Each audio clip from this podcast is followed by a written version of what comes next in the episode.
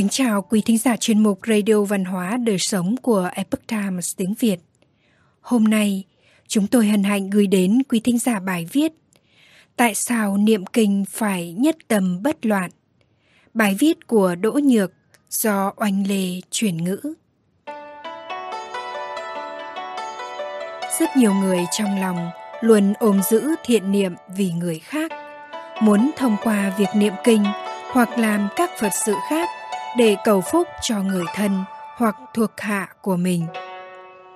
Một số câu chuyện vào triều đại nhà Minh như thích kế quang vì các binh sĩ chết trận mà tụng kinh, chỉ vì trong lúc vô ý thêm vào một niệm khiến việc siêu độ bị ngăn trở.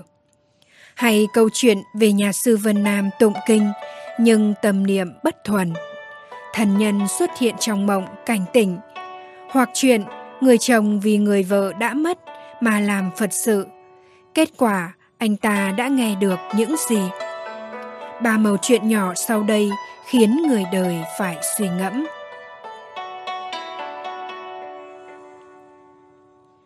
Vào năm Gia Tĩnh thứ 40, năm 1561, giặc hoa điên cuồng xâm phạm Thái Châu. Thích Kế Quang dẫn quân dẹp loạn, trong vòng một tháng đánh 9 trận – thì thắng hết cả 9 trận. Năm sau, giặc hòa tấn công Phúc Kiến, Thích Kế Quang đảm nhiệm chức phó tổng binh, cùng với Đàm Luân đồng tâm hiệp lực đánh tan giặc hòa. Tháng 5 năm đó, ông thu phục Bình Hải và Hưng Hóa. Trong thời gian lãnh quân canh giữ thành Tam Giang, ông thường xuyên thành tâm tụng niệm kinh Phật. Quân vụ mặc dù cấp bách cũng không khiến ông vì vậy mà sao nhãng. Quân sĩ chết trận cần siêu độ, chủ soái trong lúc niệm kinh xen lẫn hai từ không cần. Một đêm nọ, Thích Kế Quang trong mộng gặp một người binh sĩ đã tử trận. Người binh sĩ nói, Ngày mai, thê tử của tôi sẽ đến gặp ngài. Khẩn cầu ngài tụng một biến kim cang kinh để siêu độ cho tôi Ngày hôm sau, thể tử của người binh sĩ quả nhiên đến cầu kiến. Những lời của nàng trùng khớp với giấc mộng của Thích Công. Vào thời Trung Quốc cổ đại, chẳng hạn dưới thời trị vì của đường Thái Tông, triều đình sẽ vì các tướng sĩ đã từ trận mà thiết đãi cúng dường, xây sửa chùa chiền, thành tâm sám hối để những tướng sĩ từ trận sớm ngày được giải thoát và được quy y.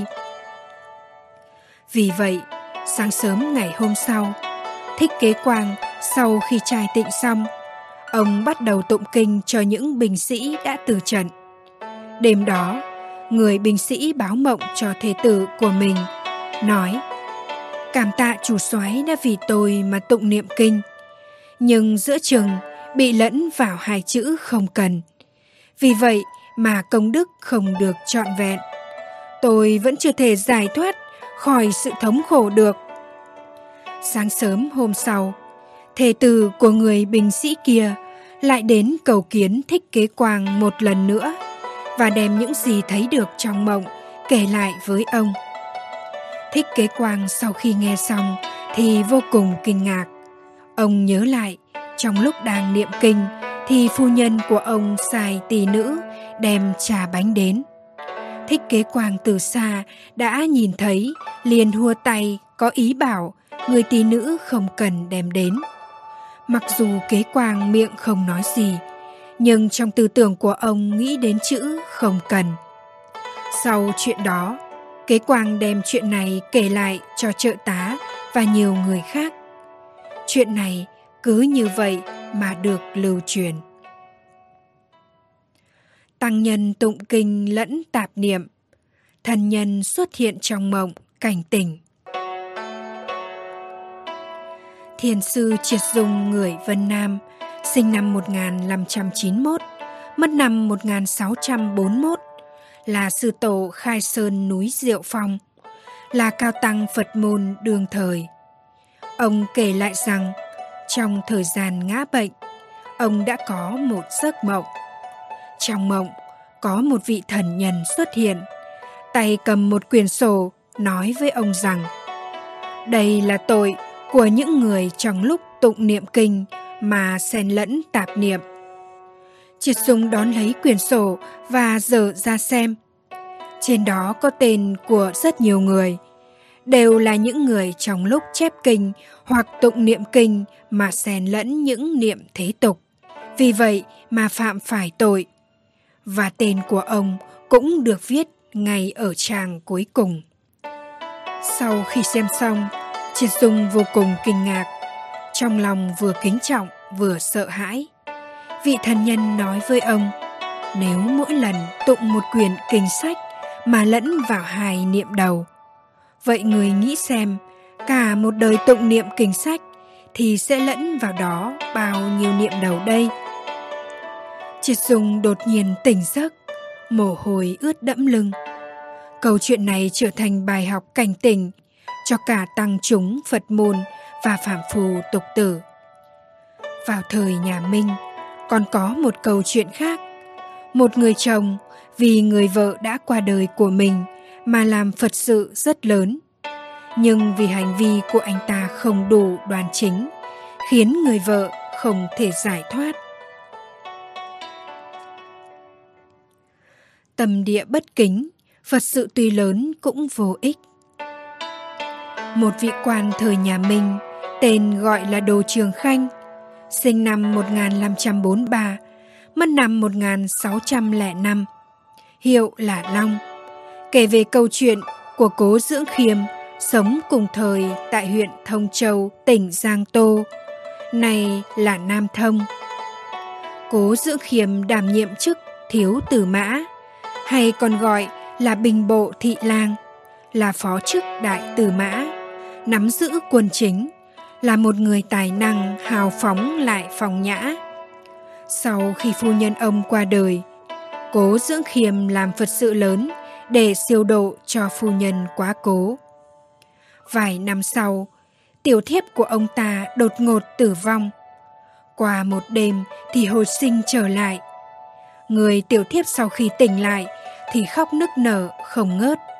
Dưỡng khiêm liền hỏi nguyên nhân. Người tiểu thiếp nói, sau khi thiếp chết, vừa đến âm phủ thì nhìn thấy phu nhân đang bị nhốt trong một căn phòng tối. Phu nhân nói, ta ở đây vô cùng khổ sở, các người hãy mau mau làm công đức cứu ta. Người tiểu thiếp nghe xong cảm thấy rất đỗi kinh ngạc, bởi vì sau khi phu nhân qua đời, cố dưỡng khiêm đã vì bà mà làm Phật sự rất lớn để giúp bà siêu độ. Tại sao lại không khởi tác dụng kỳ chứ? Phu nhân nói với người tiểu thiếp Mời tăng nhân tụng kinh sám hối siêu độ Quan trọng nhất vẫn là chủ nhà phải hết mực chân thành giữ trai giới. Có vậy mới có thể tiêu trừ tội lỗi, làm tăng phước báo. Ngày trước, trong lúc các tăng nhân ở lễ đường tụng kinh niệm Phật, thì tướng công lại ở trong phòng uống rượu. Như vậy, có thể khởi được tác dụng gì đây? Sau khi nghe người tiểu thiếp tường thuật lại sự việc, cố dưỡng khiêm bật khóc ngay tại chỗ. Vì vậy, cố dưỡng khiêm liền chọn ngày thỉnh mời một vị cao tăng nghiêm khắc, tuân thủ giới luật.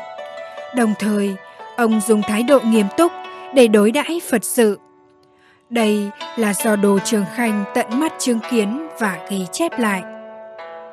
Trong những câu chuyện này, bất luận là thích kế quang, chiết dung thiền sư hay cố dưỡng khiêm, họ đều có tâm nguyện làm điều thiện. Nhưng vì tâm niệm bất thuần, vô tình xen lẫn tạp niệm, vô ý phạm tội, khiến người đã mất chậm trễ được giải thoát. Có lẽ chỉ khi tụng kinh mà trong lòng không có tạp niệm thì mới được thần Phật gia trì. Chỉ khi thần Phật rủ lòng từ bi thì mới có thể thật sự giải trừ khổ ách của chúng sinh. Quý thính giả thân mến, chuyên mục Radio Văn hóa Đời Sống của Epoch Times tiếng Việt đến đây là hết.